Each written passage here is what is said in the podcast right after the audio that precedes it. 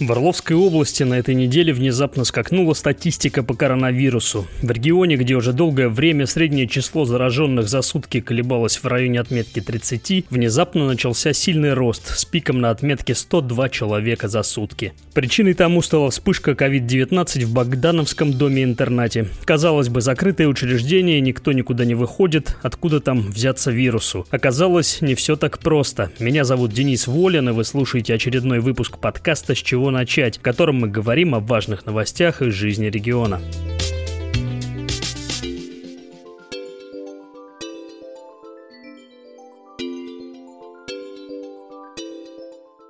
Статистика по коронавирусу в регионе начала расти буквально с понедельника. Сначала оперативный штаб отрапортовал о 50 зараженных, на следующий день 52, а в среду эта цифра резко перевалила за 100. Власти не стали скрывать, в Богдановском доме-интернате, что в Ирицком районе произошла вспышка. Причем, если сначала чиновники говорили о нескольких десятках зараженных, то потом эта цифра составила сначала 90 человек, затем 98 и, наконец, 120 человек. Среди заразившихся как персонал интерната, так и постояльцы. Первый зампред правительства области по социальным вопросам Валентина Нордстрем рассказала, что очаг заражения был выявлен 9 августа. Чиновница заявила, что силами медицинского персонала двух районных больниц было проведено обследование всех проживающих и сотрудников социального учреждения. Чиновница напомнила, и прошу это запомнить, это нам еще пригодится, что учреждение работало в закрытом режиме, и поэтому все заходившие на смену сотрудники были протестированы. Положительных результатов не обнаружено обнаружено, заверила Нордстрем.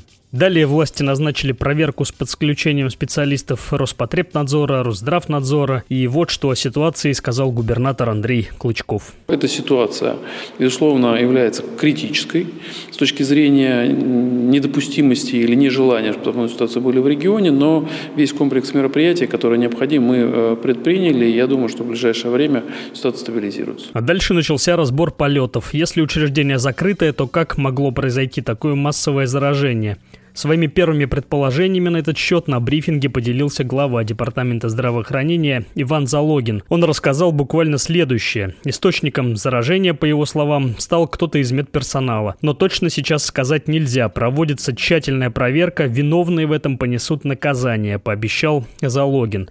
Больше никаких подробностей чиновник не дал. А их все же ждали от главы Департамента социальной защиты Ирины Гаврилиной, ведь именно она отвечает за все социальные учреждения подобной направленности. Ее вызвали на заседание комитета областного совета, где и задали соответствующие вопросы. Правда, реакция чиновницы поразила. Гаврилина призналась, что вообще не понимает, как противостоять коронавирусу в социальных учреждениях. Цитирую. «Мы с апреля работаем в закрытых сменах. Вход и выход контролируется внемедомственной охраной. Как такое получилось, что две смены переселились и произошло заражение, для нас это загадка. Сейчас проводим служебную проверку. Признаюсь, что я лично не знаю, что нужно делать, чтобы не происходило такого массового заболевания. Это, задумайтесь на секундочку, слова профильного чиновника, который фактически расписывается в беспомощности в работе по своему направлению. Вполне резонно на этом фоне звучат комментарии наших читателей, которые едва ли не хором предложили Ирине Гаврилиной, может, лучше сменить работу? Ну, правда, с ними тут сложно спорить. Но вернемся к главному. Что мы имеем? В сухом остатке выходит, что в закрытое учреждение кто-то из персонала, если верить Залогину, занес заразу.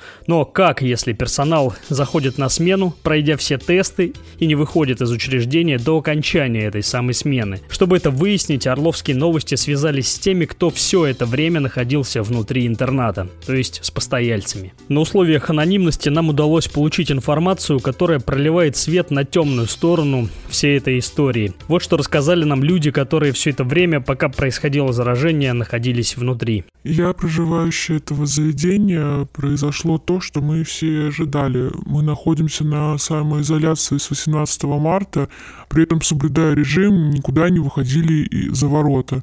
Мне известно, что ковид нам занес кто-то из сотрудников. Известно то, что персонал, который с нами находился две недели, ездили по магазинам и по погребочке.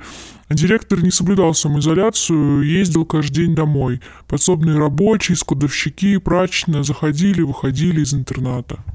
Рассказывает наша собеседница. Она говорит, что работники учреждения просто наплевали на здоровье постояльцев.